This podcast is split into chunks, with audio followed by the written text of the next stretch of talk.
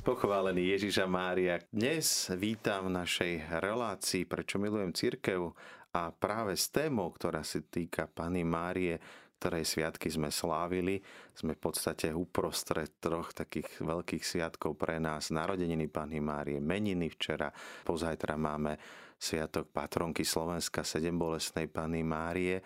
A tak keď hovoríme o relácii, o prečo milujeme cirkev, tak viac menej ťažko nám nespomenúť aj Pannu Máriu, ktorá je matkou cirkvi, a tým by sme sa chceli dostať dnes viac menej k takej právej mariánskej úcte. Čo nám tá mariánska úcta dáva a ako môže byť napríklad aj Panna Mária matkou jednoty, ako nás môže spájať, ako môže vytvárať z nás spoločenstvo. E, vítam tu v štúdiu pátra Petra Majerčíka, ktorý je z rodiny Vincentínov a ich rehoľa má veľmi blízko k Panne Márii rôznymi formami, takže páter Peter, vítajte. Ďakujem. A na telefónnej linke nás, dúfam, už počuje naša dobrovoľnička Zuzka Mária Švecová, ktorá pripravuje viaceré relácie. Aj pred chvíľočkou sme počuli Marinu školičku. Mária, počujeme sa, Zuzka? Áno, počujeme sa, zdravím všetkých, malé i veľké, staré i mladé, všetky Márine srdiečka, všetky Márine deti, ktoré si myslím, že všetci, ktorí počúvajú, sú a cítia sa nimi. Ja by som si dovolil začať, už som spomínal ten príbeh, začnem takou, takou vecou, čo sa mi stala vlastne v nemocnici. Bol som v Piešťanoch hospitalizovaný, no a chcel som mať sväté omše, tak nakoniec sa to podarilo, hoci teda aj po pandémii ešte to tam bolo zakázané, ale takže môžem súkromne slúžiť, a keď ľudia prídu, tak budú tam, no napravím, bolo tridsať ľudí, takže takú súkromnú svätú omšu som mal. No a títo spolupacienti, keď sme sa potom prechádzali v záhrade, tak sme sa aj rozprávali. No práve som pri svätej omši spomínal, že, že aké to je zaujímavé, že že toľko vecí nás spája kresťanov, toľko vecí máme spoločných. A teraz myslím nie, nie len katolíkov, ale myslím všetkých kresťanov, pravoslavných, evanjelíkov a potom všelijaké množné dem- a nemožné denominácie a podobne. A že, že vlastne my, keď sa stretneme, tak namiesto toho, že by sme sa rozprávali o tom, čo nás spája, tak hneď začíname vyťahovať veci, ktoré nás určitým spôsobom rozdeľujú.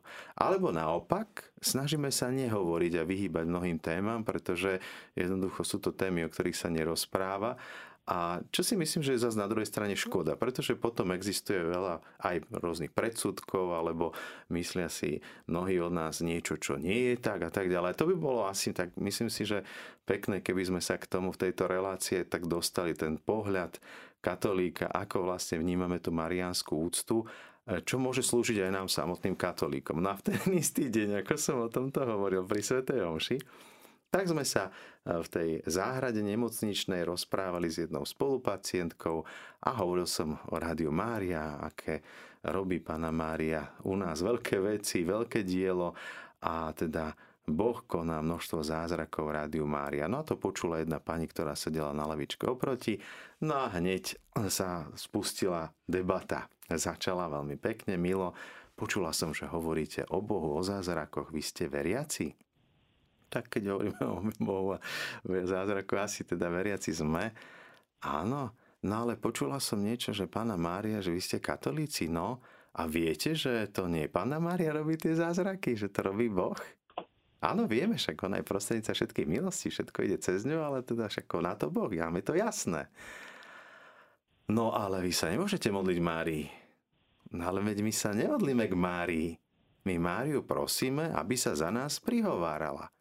Tak, ako sa prihovorila vlastne aj v Káne Galilejskej, veď to máme v tom istom Svätom písme, aj vy, aj my, prvý zázrak Ježiš urobil na Márin príhovor. No áno to, áno to urobil, hovorí pani. Ale potom na kríži, keď Ježiš daruje svoju matku Jánovi, tak vlastne uh, ako keby sa jej zriekol, a potom už to bola len matka ľudí, ale už, už ona nemá žiadne nejaké právomoci alebo moc sa prihovorí a tak ďalej. Tak som sa tak pousmial a bol mi ten rozhovor veľmi milý, veľmi vtipný, potom ďalej sme pokračovali. Tak namiesto toho, aby sme rozprávali spolu a povzbudili sa, ako Boh koná zázraky, tak namiesto toho sme sa rozprávali o tom, že my sme tí zlí, lebo my máme Pannu Máriu ako modlu. My sme tí zlí, pretože my neuctievame dostatočne Boha a ešte neviem, čo som si všetko vypočul a tak ďalej. A bolo to také veľmi, veľmi milé, veľmi príjemné, pre mňa úsmevné, pretože poviem, práve v ten deň som o tom rozprával, že aké tie pohľady máme. A samozrejme, že aj my katolíci niekedy môžeme vyvolávať takéto dojmy, či už je to prehnanou úctou, ktorá skutočne robí Pannu Máriu ako keby štvrtou božskou osobou pomaly. Dokonca som počul taký jeden vtip, pri ktorom sa ani neviem veľmi zasmiať, že Panna Mária vlastne ako keby prepúšťa do neba tých hriešnikov, ktorí ani nie sú v podstate kajúci. Svätý Peter bol taký prekvapený, že Pán Ježiš ho hrešil, že ako, ako je možné, že je tu ten či tamten v nebi. A on hovorí, no tak ale ja ich vyhodím cez dvere a tvoja mama ich púšťa cez okno. Hej? Takže ako keby Panna Mária bola milosrdnejšia, láskavejšia ako Boh Otec. Alebo dokonca niekde sa tak spomínalo, ako keby Boh Otec bol ten rozhnevaný Boh, zlý, ktorý nás chce trestať. A Panna Mária drží jeho rozhnevanú ruku, aby nás nebol potrestať. A čo ja viem, čo všetko si môžeme vymyslieť, čo ešte akože by mohlo byť, možno môžete aj telefonovať, milí priatelia, toto je diskusná, debatná relácia, takže hneď od začiatku dávam k dispozícii telefónne číslo, môžete aj vy povedať, či už vaše námietky, alebo otázky, alebo možno neviete na niečo odpovedať. nula dva, tridsaťdva, jedenásť, sedemdesiatdva, sedemdesiat, to je číslo do štúdia. A viac menej dnes chceme rozprávať, témou je zdravá mariánska úcta. A myslím si, že tá téma, tiež som počul jedno dievča, ktoré povedalo, katolíčka, že ja nemám vôbec vzťah Panne Márii. A tak začneme dámou, ktorú máme na telefóne a chceme sa spýtať. Zuzka, ako to je u vás? Ako vy vnímate Pannu Máriu? Aký máte k nej vzťah a prečo? No, ja teraz, keď som počula to dievča, častokrát som sa stretávala s ľuďmi už v tomto období, keď Panna Mária je pre mňa mamičkou, mojou pani a kráľovnou, ale tiež som prežívala kedysi v minulosti a um, taký vzťah, že nevedela som veľmi si nájsť, ani som bola neveriaca. Hoci som bola pokrstená, rodičia ma vo viere nevychovávali. A bolo tam veľmi zranené vnútro z detstva a zo všetkého zlého, čo som zažívala. Čiže ja som dlho sa nevedela vôbec k Pánu Bohu ako otcovi nájsť vzťah. To bol dlhý proces. A práve už teraz, keď už mám iné vedomie a poznanie, ktoré nie je odo mňa, ale je od Boha, aj tá viera, ktorá je viera, ktorú mi vymodlili tí, ktorí sa modlia, ale zvlášť moja babička, ktorá mala hlbokú úctu a vieru. A vlastne potom po, po rôznych prednáškach pri vnútornom uzdravovaní práve toto som e, zistila, spoznala. Ale aj teda duchovní otcovia hovoria, že práve častokrát si nevieme k Panne Márii nájsť vzťah kvôli nejakým zraneným záležitostiam no, na vš- našich vnútroch, vnútri, v našom vnútri, v našom srdci sú tam narušené vzťahy s matkou, takže toto je také. No a teraz sa vrátim k tejto otázke. E, veľkú časť môjho života mladého, zhruba do dvadsaťpäť rokov, som bola neveriaca. Ale moja babička, s ktorou som vyrastala, napriek tomu teda, že moji rodičia boli, boli v tej dobe komunisti a, a vieru ne, nepraktizovali, dokonca zakazovali, že častokrát v mojom konaní boli aj tie časť života Márie Magdalény alebo aj Šavla.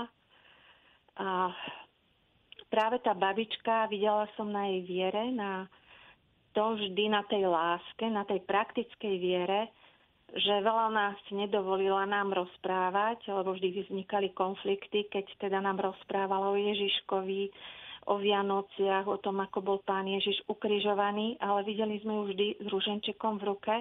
Vždy, keď sme prišli, ten ruženček bol pri nej a videli sme jej úctu k Panne Márii.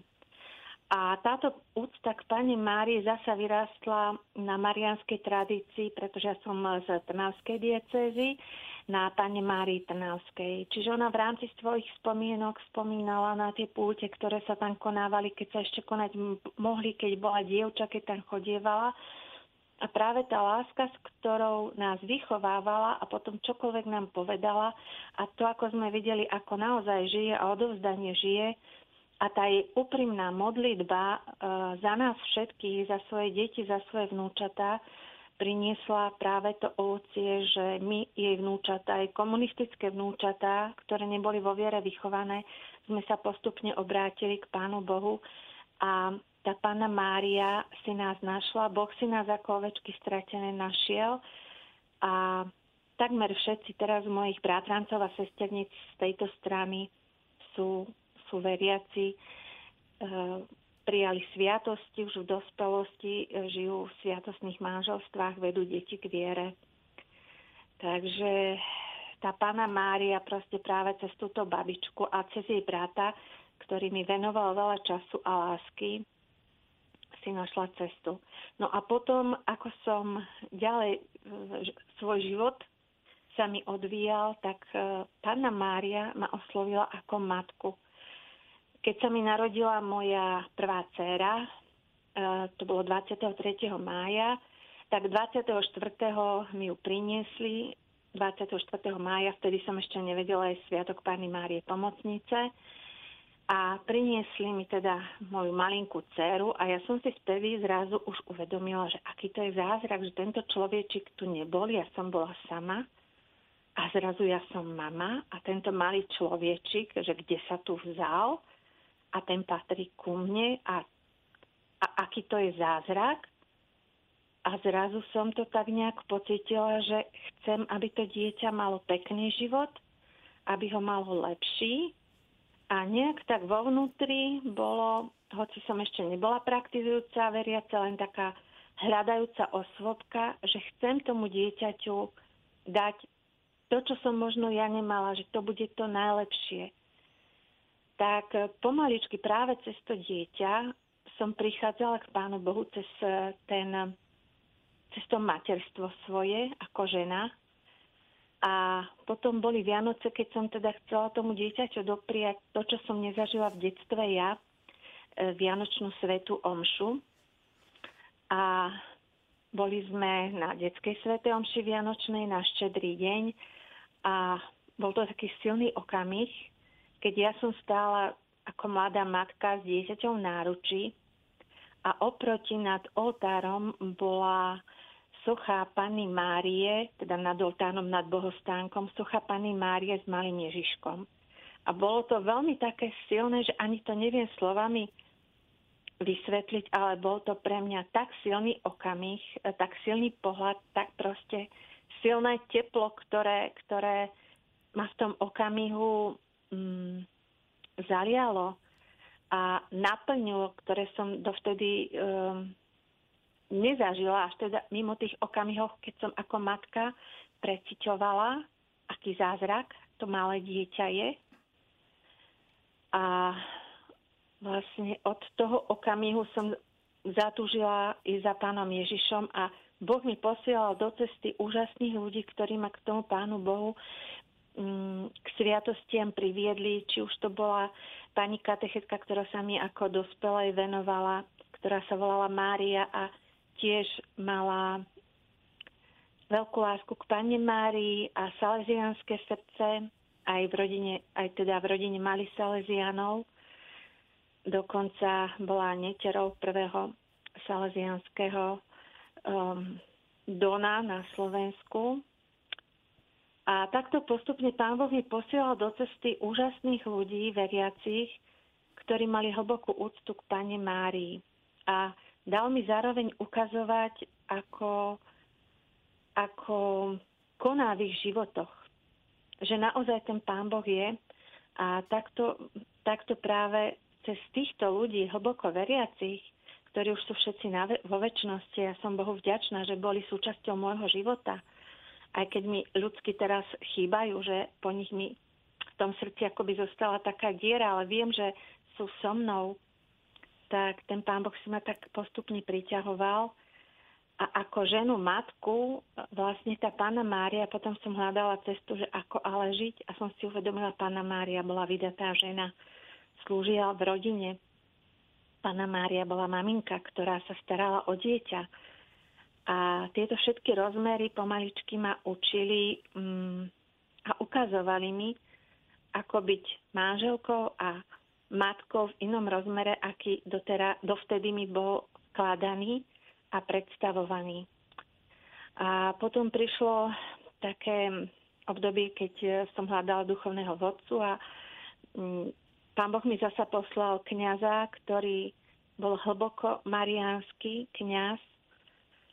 A v takom svojom ďalšom hľadaní som, samozrejme, v tom celom období bol to apoštolát Jána Pavla druhého. Poznačený, alebo teda celý nesúci sa veľkou láskou k Panne Márii, duchu totus tuus.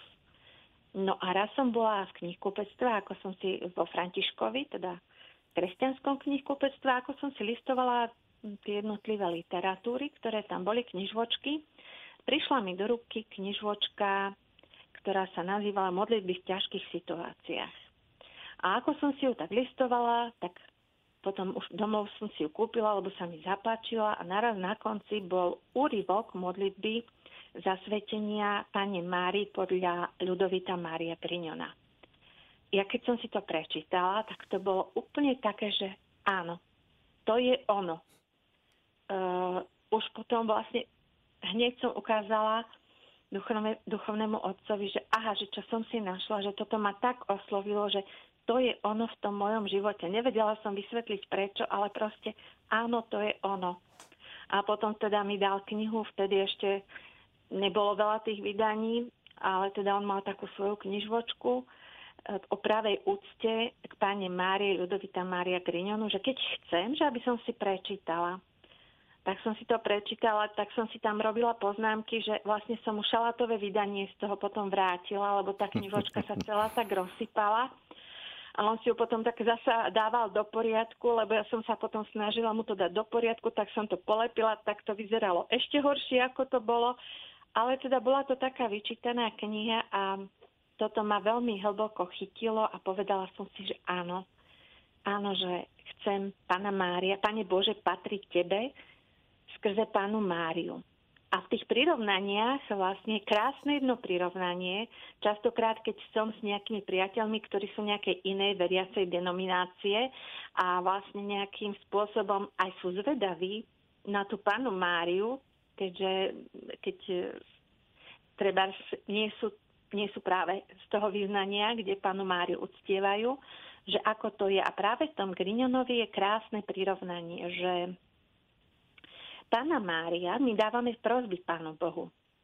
Tak, ako vieme, niekedy veľmi nedokonalé, niekedy tak, ako malé ufúlané dieťa. Nejaké jablčko, ktoré možno niekde nájdeme, ako tie naše obety a modlitby sú, ako nejaké jablčko také, čo nájdeme v zárade, padnuté, zablatené, také. A teda také by sme ho chceli dať.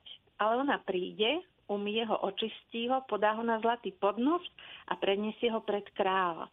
A to sa mi veľmi páči a vidím, že keď to takto vysvetľujem e, aj jednoduchým ľuďom, veľmi rýchlo pochopia, že akú úlohu má tá Panna Mária, že aká je vzácna žena a akú dôveru dostala, že Pán Ježiš sa jej narodil, že Boží syn, alebo teda jedna z osôb božských, sa stala človekom práve skrze Pannu Máriu. No a potom ten môj ďalší osud sa odvíjal tak, že ako v tom hľadaní svojej cesty a spoznávaní Pána Ježiša a na ceste k Pánu Bohu som postupne čítala životopisy svätých. Rôznych svätých, všetkých, ktorých som našla, ktoré boli dostupné prečítať.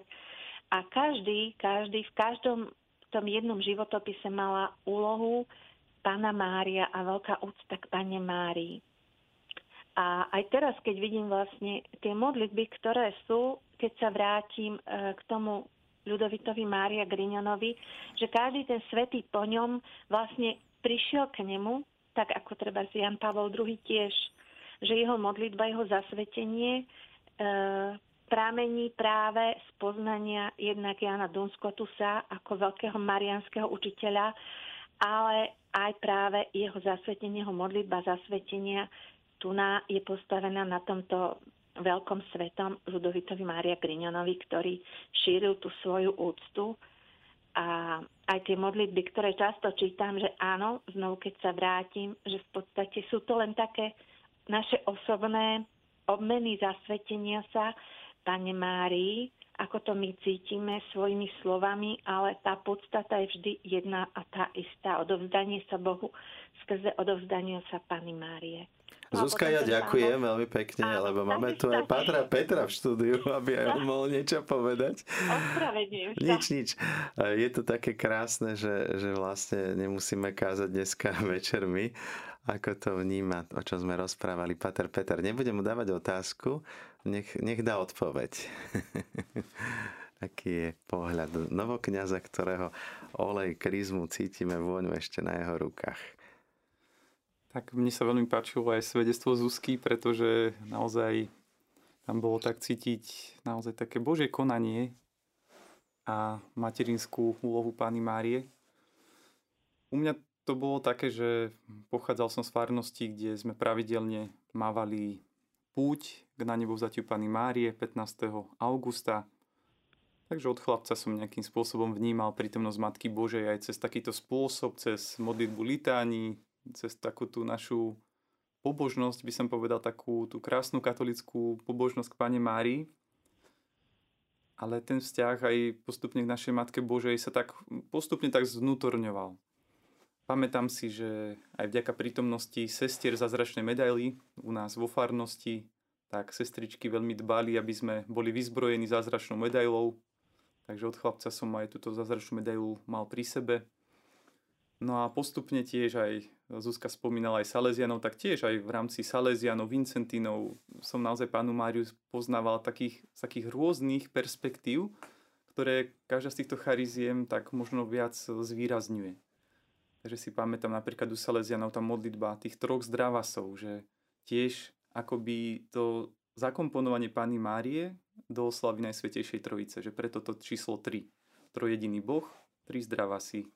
A Don Bosco za tým teda ešte hovoril, že ten prvý zdravá za to, za to, za to, hej, že bola tam táto, táto vec, že ešte potom tiež rúženec, poznávanie modlitby rúženca, tiež aj taký boj o túto modlitbu v mojom živote, kedy som tak naozaj vnímal takú potrebu modlitby a zvlášť teda rúženca, že dnes možno aj mnoho ľudí tak hľadá v všelijakých východných náboženstvách rôzne meditácie, jogy, všelijaké cvičenia, ktoré by ich akoby im tak pomohli sa sústrediť. A ja som jednoducho zistil, že obyčajný ruženec, ktorý máme vďaka Panne Márii, svätému Dominikovi Guzmanovi, že aká je to krásna modlitba, že má všetko to, čo vlastne možno hľadáme niekde úplne ďaleko od našho kresťanstva. Hej? Že často nevidíme to, čo máme doma a ideme možno do šíreho sveta, nadchýňame sa neviem, nejakými mníchmi buddhistickými alebo nejakou, nejakým tým pokojom, ktorý vyžarujú a pritom naozaj, že my to máme doma. A tiež aj spoznanie modlitby ruženca potom ako kristocentrickej modlitby, že modlíme sa k Márii, ktorá nás vždy automaticky upriamuje na Krista. A postupne aj keď som tak vlastne bol aj v Krakove, tam sme boli tiež aj takej peknej výstave zas rôznych obrazov, ako v dejinách sa tá úcta k Panne Márii vyvíjala. A tam bolo tak tiež dôrazňované, že málo kedy je Panna Mária vyobrazená bez Ježiša Krista. Že znova, že ten aspekt, že Mária a Kristus. Že... Raz je, svätá Anna drží Pannu Máriu. Určite. Čerstvo narodenú, taký obraz máme, svätej Anny. Áno, že sú aj také, sú aj také, ale že naozaj drvivá väčšina, keby sme to dali do nejakého pomeru, že naozaj je tam vidno, že to spojenie s Ježišom Kristom. Takže to by som tak povedal, že tá viera so mnou tak prirodzene rástla, aj úcta k, ma- k Matke Božej. A postupne aj týmito skúsenostiami, ako som ju mal možnosť poznávať, tak myslím, že aj rástla. A myslím, že stále aj do konca života dúfam, že bude rásť, pretože v láske sa nedá akoby prestať rásť. Či už k nebeskému Otcovi alebo k Matke Božej, že láska nemá nejaké limity. Že by sa povedalo, že už som dosiahol nejakú úroveň a už sa ďalej nedá. Vždy sa dá. Veď aj svätý Vincent nás učí, že láska je nekonečne vynaliezavá. A preto sa nikdy nemôže skončiť. Takže toľko možno na túto chvíľu za mňa. Vlastne samotný ruženec, slova sú prevraté z Evanielia. Je to pozdrav anjela, je to zároveň pozdrav svätej Alžbety. A v centre každého toho zdrava je Ježiš. Je to, ako nám aj pápež pripomenul, myslím, že Pavol šiesty práve o tej centralite Krista v tejto modlitbe A je to také evanjelium v malom. Jeden deň môžeme prerozímať tie základné momenty z Ježišovho života, viac menej pri tých mnohých momentoch rozhodujúcich práve Panna Mária bola aj prítomná. Som si spomenul tiež na jeden vtip, že chlapec sa pýta, že, že Cyril Akei, a hovorí kamarát, napíš metód, veď chodili stále spolu. A takto je to aj s Pannou Máriou, že vždy bola pri Ježišovi. A tam, kde je Panna Mária, tam je Duch Svätý a tak ďalej. Takže ťažko to nejako rozdeliť, tu jej pozornosť mami a príležitosť. E, ako ste rozprávali obidvaja, tak máme v tom jasno, hej, mariánska úcta nás neodvádza od Boha. Počuli sme to aj od Zuzky, vlastne viac menej Panna Mária je tá, ktorá nás privádza k Bohu. Čiže môžeme hneď z týchto prvých našich vstupov vidieť, že Panna Mária nechce nejak ohroziť Boží majestát, ani nie je to nejaká modloslužba. Mohli sme rozprávať teraz o tých rôznych medailách. Spomenuli sme medailon Panny Márie. Teraz veľa ľudí nosí všelijaké talizmány, veľa ľudí používa všelijaké, ja neviem, červené náramky alebo čokoľvek na ochranu.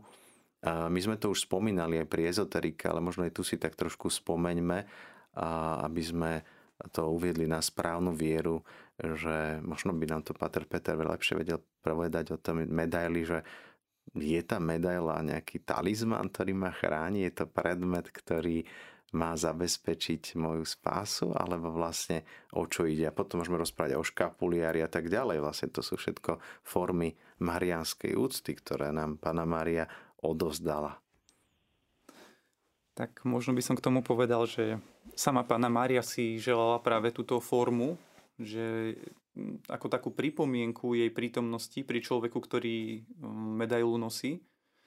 To pomenovanie zázračná medaila vzniklo tak, že ľudia, ktorí videli, ako naozaj Matka Božia je prítomná, ako pomáha ľuďom, ktorí ju vzývajú o pomoc, tak oni sami jej dali názov, že zázračná. Že to nie je nič spojené s mágiou, ale naozaj s takouto skúsenosťou Božieho ľudu, ktorý bol vnímavý práve naozaj na vernosť Matky Božej aj tým prísľubeniam, ktoré dala svätej Kataríne Labure. A teda to samotné vyobrazenie, myslím si, že za tým treba hľadať práve tú logiku, ktorú vidím aj v Eucharistii, že Boh je duch. Milovať Boha, hej, my, ktorí sme telesno-duchovné bytosti, jednoducho nedokážeme úplne duchovne iba, hej, že preto aj Eucharistia ako niečo materiálny, materiálny prvok, ktorom je sám Boh prítomný, ale vidíme ho aj zrakom, môžeme sa ho dotknúť, môžeme ho prijať do svojho srdca. A myslím si, že tento aspekt, vlastne táto múdrosť Božia sa prejavuje práve aj v tom, že Panna Mária si žiadala práve takýto predmet, ktorý pre veriaceho nemá plniť funkciu talizmanu, pretože talizman kvázi tam sa do samého predmetu obraciame, ale v prípade zázračnej medaily aj to, čo tam je vyobrazené, to všetko nás odkazuje na Ježiša Krista. Hej? Že aj tie symboly, že tam je písmen, litera M zozadu, na tom kríž postavený. Hej? A svätá Katarína počula, že litera M a kríž postavený na nej hovoria dostatočne veľa. To znamená, že naozaj aj tento náboženský predmet, táto zázračná medaila, nás stále odkazuje na Boha, že my môžeme ju poboskať, môžeme si ju úctiť, môžeme si ju pozrieť, pripomenúť si práve aj tie prisľúbenia Panny Márie, vidieť tie lúče, ktoré sú nasmerované, hej, k zemi, k ľuďom, ktorí prosia o milosti, ktoré nám ona vyprosuje, pretože je naša matka, pretože nás má rada. Takže toto je taký pravý, by som povedal, zmysel úcty a tá forma podľa mňa vychádza práve z tej Božej múdrosti, že Boh vie, ako sme stvorení, a preto nám dáva aj predmety, ktoré, ktorých, ne, ktoré, ktorých neoslavujeme samotné predmety, ale ktoré nás odkazujú na Neho. Napríklad ma tak aj niekedy hnevá, keď vidím ruženec zavesený na aute, keď to niekto nosí vyslovene ruženec ako talizman, že ako nábožný predmet, ktorý by mu mal priniesť ako keby ochranu, a potom on môže v tom aute za volantom robiť tisíc iných drobností, vecí, ktoré ho odvádzajú od tej pozornosti. A bola taká, taká krásna fotka, ako Pán Ježiš sa drží toho kríža, pretože šofér išiel príliš rýchlo, tak nohy mu len tak viali ako zástave. Ešte skôr ako Zuzku pustím k slovu, lebo sa mi zdá, že chce zareagovať, ale ešte spomeniem tie obrazy, alebo tá vyobrazenia, aj s tým majú mnohí taký trošku problém, že prečo teda práve obrazy. Tak samozrejme starý zákon zakazoval vyobrazovanie čohokoľvek na nebi, na zemi, aby nevzniklo, nevznikol ten kult predmetu, však oni si urobili zlaté tela, Izraeliti putujúc po púšti a dokonca ho oslavovali, kláňali sa mu. Dneska tých takýchto teliat zlatých máme oveľa viac, ktorým sa kláňajú ľudia, ale zaujímavé, zvláštne, krásne, vysvetlené, veľmi jednoduché je, že vlastne Pán Ježiš je ten Boží obraz, ktorý prišiel na zem. Sám Ježiš dal Veronike otlačok tváre na šatku, čiže vlastne prvý Prvá fotografia, alebo ako by sme to mohli povedať, prvý obraz Kristovej tváre urobil sám Pán Ježiš. A tým nám ukazuje, ako keby, že už slobodno zobrazovať. Takže to bolo také z jeho strany. A nemusíme mať sa nejaký strach a báca. Alebo krásne mi tento si vysvetlil, hovorí, že ukáž mi telefon. Máš tam fotku dievčaťa, ktoré máš rada, alebo máš tam fotografiu mami. No a niektorí na pozadí telefónu mobilného majú. A nepoboskáš občas tú fotografiu, ako keď ti pozdrav posielaš niekomu. A vlastne to robíme my s Pánom Máriou, že to nie je nič špeciálne, nič zvláštne, nič divné, nič mimoriadne. Keď vlastne poboskáme nejaký obrázok, tak nám je jasné, že to je obrázok, že to nie je. A ešte jednu takú úsmevnú príhodu zo Šaštína, tam prišla socha Fatimskej Panny Márie a tak si hovorili tí šaštínčané, že Panenka Mária Fatimská došla navštíviť tú našu Panenku Máriu Šaštínsku, ale tá naša je krajšia. Zuzka, nech sa páči, vy ste chceli niečo. Áno, ja som chcela ešte taký pohľad trošku z inej strany k noseniu medailónikov, alebo teda, aby sa to nepozeralo, že ako nejaký talizman, možno aj niekedy rúženček okolo ruky, alebo proste niekde. V tomto svete mladí, mladí ľudia, alebo teda v produktívnom veku chcú vyznávať Pána Ježiša, Pána Boha, zvlášť v takom komercionalizovanom svete svetských hodnôt. A ja teda, čo poznám tie spoločenstvá, ktoré teda sa snažia praktizovať svoju vieru a vyznávať toho Pána Ježiša, tak pre nich aj ten medailónik Panny Márie, alebo aj ten svätý ruženček nie je akoby talizman, ale ním chcú povedať svojmu okoliu: patrím Bohu skrze Pannu Máriu, patrím Panne Márii. A asi to som tý, chcela povedať, že, a takisto aj s tými obrazmi, že e, neveriaci častokrát pozerajú, že aha, doma to máte, jak v kostole, lebo vidia obraz Pána Ježiša alebo niektorých svätých, ktorí sú nám blízki. Ale zasa, keď niekto prežíva svoju vieru, si uvedomuje, som Božie dieťa a toto sú členovia mojej rodiny. Tak, ako mám fotku bábky, detka alebo proste vnúčatiek, aj oni sú súčasťou mojej rodiny, môjho života. Patria sem na tú stenu, patria sem do nášho domu, patria sem do tohto priestoru, lebo sme súčasťou tejto jednej rodiny. Že vlastne aj tých svätých, ktorí všetci boli pred nami, že tiež vlastne oni sú všetci naša rodina.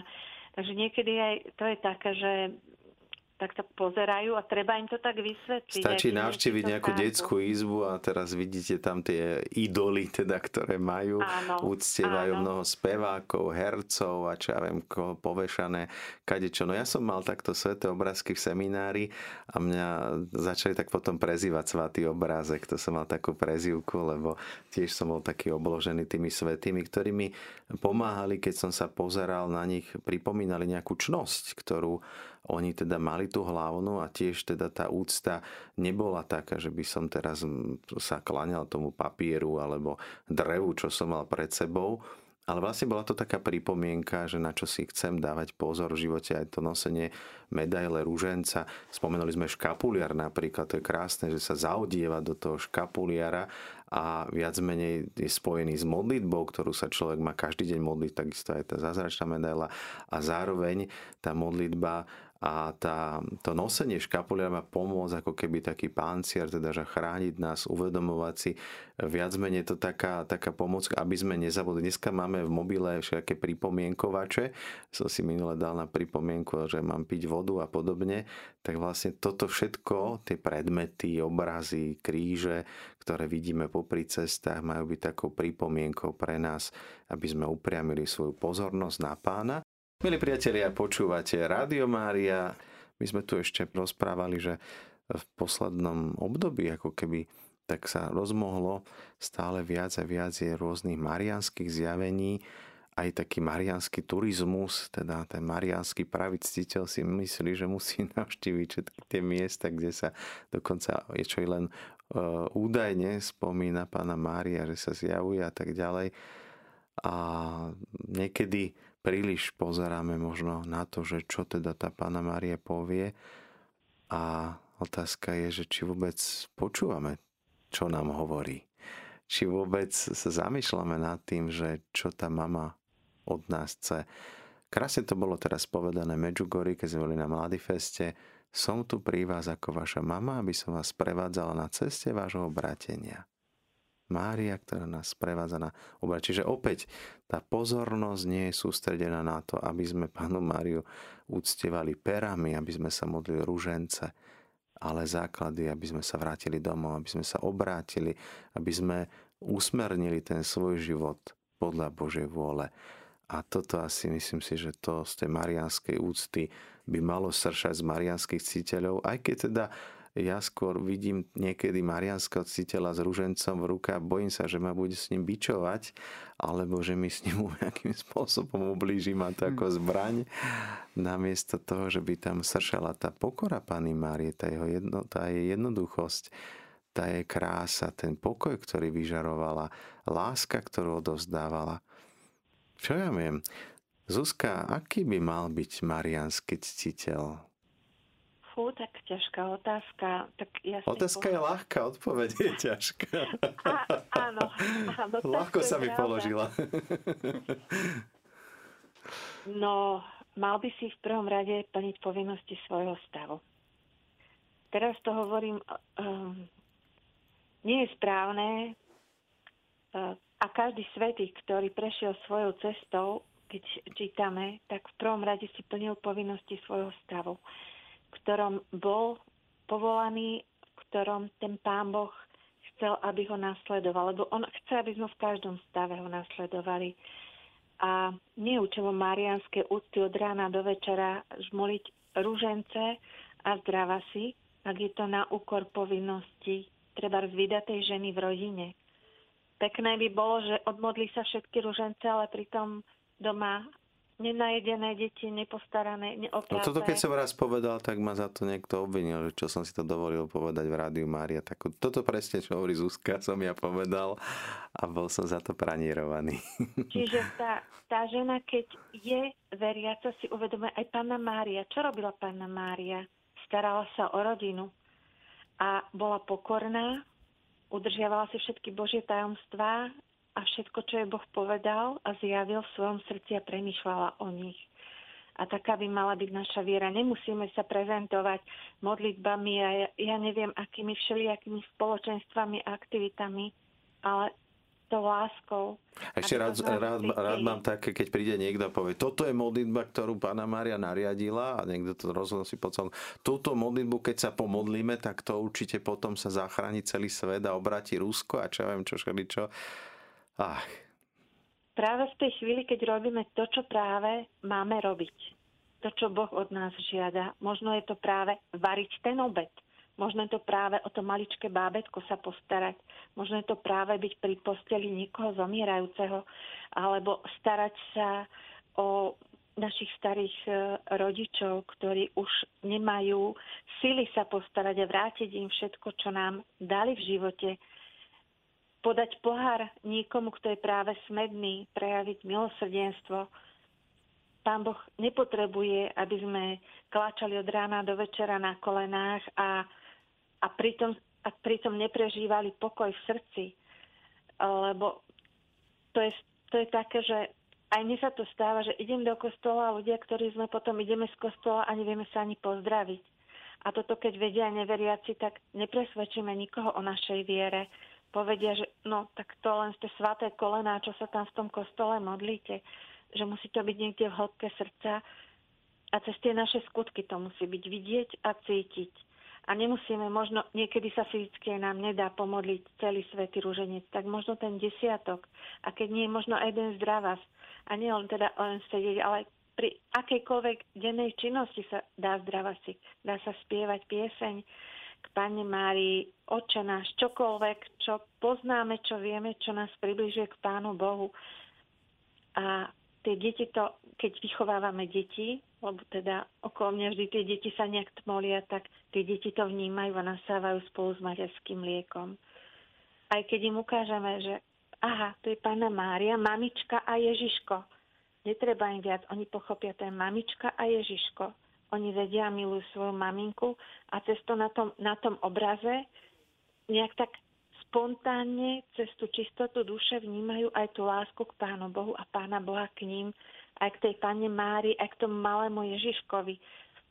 Takže nie je to o tom množstve modlitieb a naozaj po chodení, po tom turizme, po všetkých miestach, ktoré na svete existujú, pretože ja tiež som nebola, jednak finančne, jednak zdravotne, ale máme kopec krásnych miest, kde môžeme ísť aj v svojom bezprostrednom okolí, urobiť si takú malú osobnú púť, Pán Boh to vidí, treba tie miesta vyhľadávať a možno aj hovoriť tým ľuďom, aj neveriacim ľuďom, aké je toto vzácne miesto, že proste ideme tam spočinúť a hlavne, aby cítili z nás tú lásku. Môžeme mi rozprávať o Pánu Bohu, ja neviem čo všetko, ale pokiaľ nevidia to v našich skutkoch, tak nikoho nepresvedčíme ani o našej viere, ani o Pánu Bohu a ani nikomu Pána Boha neukážeme. My v rádiu máme v zvláštnej úcte matku slova, ktorá sa zjavila v Ruande, predpovedala vlastne genocídu, ktorá potom aj prišla a tam vlastne odporúčala Panna Mária modlitbu sedem bolestného rúženca. My sme sa aj modlievali pravidelne z Kibeho, tento sedem bolestný rúženec, aj brožúrku máme k tomu a si tak povedal, že to je tak silný rúženec, že sa ho až nevie modliť, pretože viac menej tam veľmi bolestne prežívame tých Máriných sedem bolestí a, a človek, ktorý sa modlí ten rúženec, no musí to ním podľa mňa pohnúť, tie slová, ktoré sú zo Svätého písma, tam uvažovanie nad všetkým tým, čo Mária teda pre nás urobila a ako nás má rada. Pater Peter, ako to, ako to vníma mariánsky ctiteľ, aký by mal byť ideálny syn alebo dcéra Panny Márie? Tak, tak možno by som nadviazal, že naozaj to plnenie toho životného stavu, to je veľmi krásna myšlienka, to už svätý František Salesky hovorí vo Filoteji aj celkovo o nábožnosti, že tam, kde si, tej svojej pozícii, tej svojej profesii vlastne prežívaš nábožnosť, ktorú ti dovoluje tvoj stav.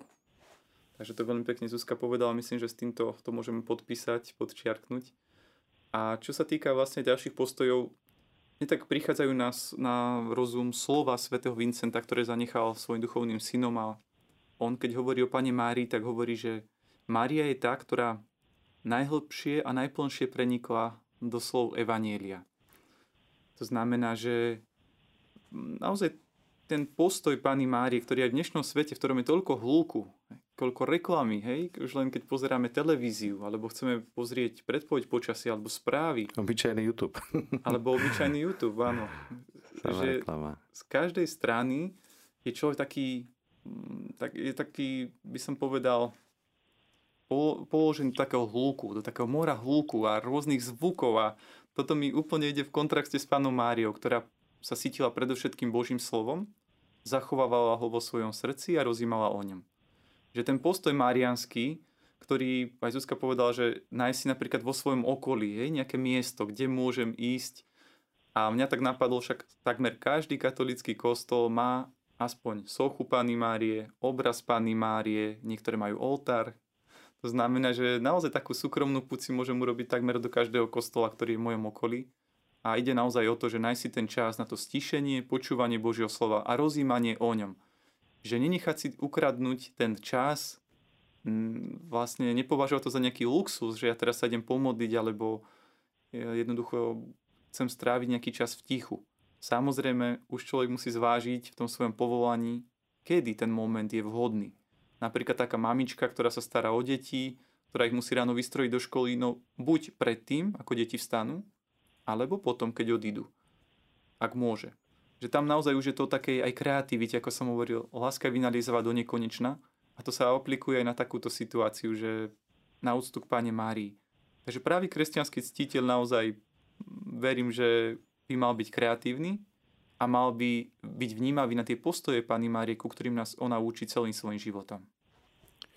Máme posledných desať minút, tak nikto sa nejak zatiaľ neozval z poslucháčov. Tak možno prejdime k takej tej prvej a vlastne poslednej otázke, pretože nachádzame sa v relácii, ktorá sa volá Prečo milujem cirkev? A dnes zvlášť teda sme sa zamýšľali so Zuzkou Máriou Švecovou a s patrom Petrom Majerčíkom zo spoločnosti misijnej Svätého Vincenta nad zdravou mariánskou úctou. A možno v tomto kontexte, že máme mamu, matku cirkvi, možno ako vnímate, Zuzka, cirkev? Prečo ju milujete? Uh, Svätý Don Bosco povedal, cirkev je sveta a nie je cirkvou svetcov. Častokrát kritizujeme mnohé javy, lebo sme zložení z ľudí, ktorí máme svoje slabosti. Ale Cirkev, cirkev je ako matka. A matka je Panna Mária. A jednoducho som súčasťou tejto rodiny. A Panna Mária cenou mojej duše, v mojom osobnom živote. Takže ani to neviem tak nejak vysvetliť inak, ako keď človek miluje mamu, tak tá mama je cirkev. Pre nás každého sme súčasťou tejto celej rodiny. Neviem to inak vysvetliť. Neviem, či to je dostatočujúce a či to aj pochopili poslucháči, ako, ako to myslím, lebo neviem to tak inak vysvetliť. Sú veci, ktoré sa asi nedajú opísať slovami. Treba ich zažiť a zakúsiť. Prečo Páter Peter miluje cirkev? No, otázka opäť dobrá, ľahko sa položí. Ale odpoveď tiež nie je ťažká, že naozaj cirkev, ako to aj Zuzka povedala, znova matka, ale kde najvyšší zákon je spása duší. A táto matka, matka cirkev nám dáva pre tú spásu aj všetky potrebné prostriedky, aby sme ju ľahko dosiahli. Teda môžeme vnímať aj v iných náboženstvách všade nejaké stopy, stopy Božej prítomnosti, Božieho ducha, ale tá plnosť je práve matke cirkvi. A keď tá Zuzka začala práve tým, že tak to rozdelenie, hej, že tak ja som tak počul o cirkvi, že sa hovorí, že cirkev má svätého zakladateľa a hriešnych členov. Hej. Svätosť cirkvi plynie z Ježiša Krista. My, ktorí sme jej členovia, jej deťmi, tak Pán vie, že sme hriešni, ale tiež máme prostriedky, ako sa neustále môžeme k nemu obraciať. A to je aj taká úžasná myšlienka, ktorá ma sprevádza od začiatku pontifikátu pápeža Františka, kedy on tak často pripomínal, že nenechajte sa znechutiť svojou hriešnosťou, pretože Boh sa nikdy neunaví nám odpúšťať. A toto často aj vo svätých spovediach tak pripomínam ľuďom, že keď aj tak vyznávajú možno niektoré hriechy, ktoré sa opakujú v ich živote, hovorím, že my máme urobiť zo svojej strany to, čo vládzeme, prosiť si o Božiu pomoc, o Božiu milosť, o pomoc a ochranu Panny Márie, ale keď sa stane, že znovu padneme, nebojme sa vstať, znovu vyznať a ideme ďalej. Ako Zuzka rozprávala o cirkvi, tak som si tak uvedomil uh, viac menej Svätý Otec, keď teraz sa prihováral k seniorom po, na posledných audienciách, tak hovoril o kráse vrások. Že my sme dnes doba make-upu, zakrývania, vlastne máme filtre na Instagrame alebo na tých sociálnych sieťach, chceme vyzerať lepšie, upravujeme si fotografie, máme Photoshopy, vlastne dávame navonok niečo umelé, čo v podstate ani nie sme my. Sa mi to stalo neraz, že keď stretnem človeka naživo, tak vyzerá úplne inak ako na tej retušovanej fotografii. A niekedy možno aj my, či nerobíme chybu, že tak príliš chceme ukázať tú dokonalosť, tú krásu cirkvi, a ona tam je, tá krása. Ale potom príde niekto a povie, a tu je vrázka, a tu to je niečo také, a tu to je toto, a tu je... A vlastne zaujímavý pohľad je aj svätého Otca, ako prežíva starobu, ako ukazuje seniorom, že, že aj to, že niečo zabudnem, aj to, že si niečo nepamätám, aj to, že mám už obmedzenie v pohybe a tak ďalej. A mnohé iné veci, že vlastne minule som ešte tak ďalej išiel, že pre bojovníka tie jeho šrámy, tie jeho zárezy, tie jeho jazvy, to nie je pre ňoho znak nejakej zdeformity, hej, zničenia. Ale on sa tým chváli, že, že to prežil. Tie rany sú dôkazom toho, že sme žili. A toto je asi ten pohľad, ktorý možno aj my dnes potrebujeme sami vnútri v cirkvi pochopiť, že, že jednoducho áno, sú tu. A keď si zoberieme evanjelia, tie sú úplne otvorené, tie, tam tak často tí svetopisci sa vzájomne tak akože kvázi dávajú dole, hej, a ukazujú chyby. Však aj starý zákon bol taký, hej, ukáže kráľa Dávida, toto je podľa mojho srdca, a potom bum, bum, bum. A úplne akože zle.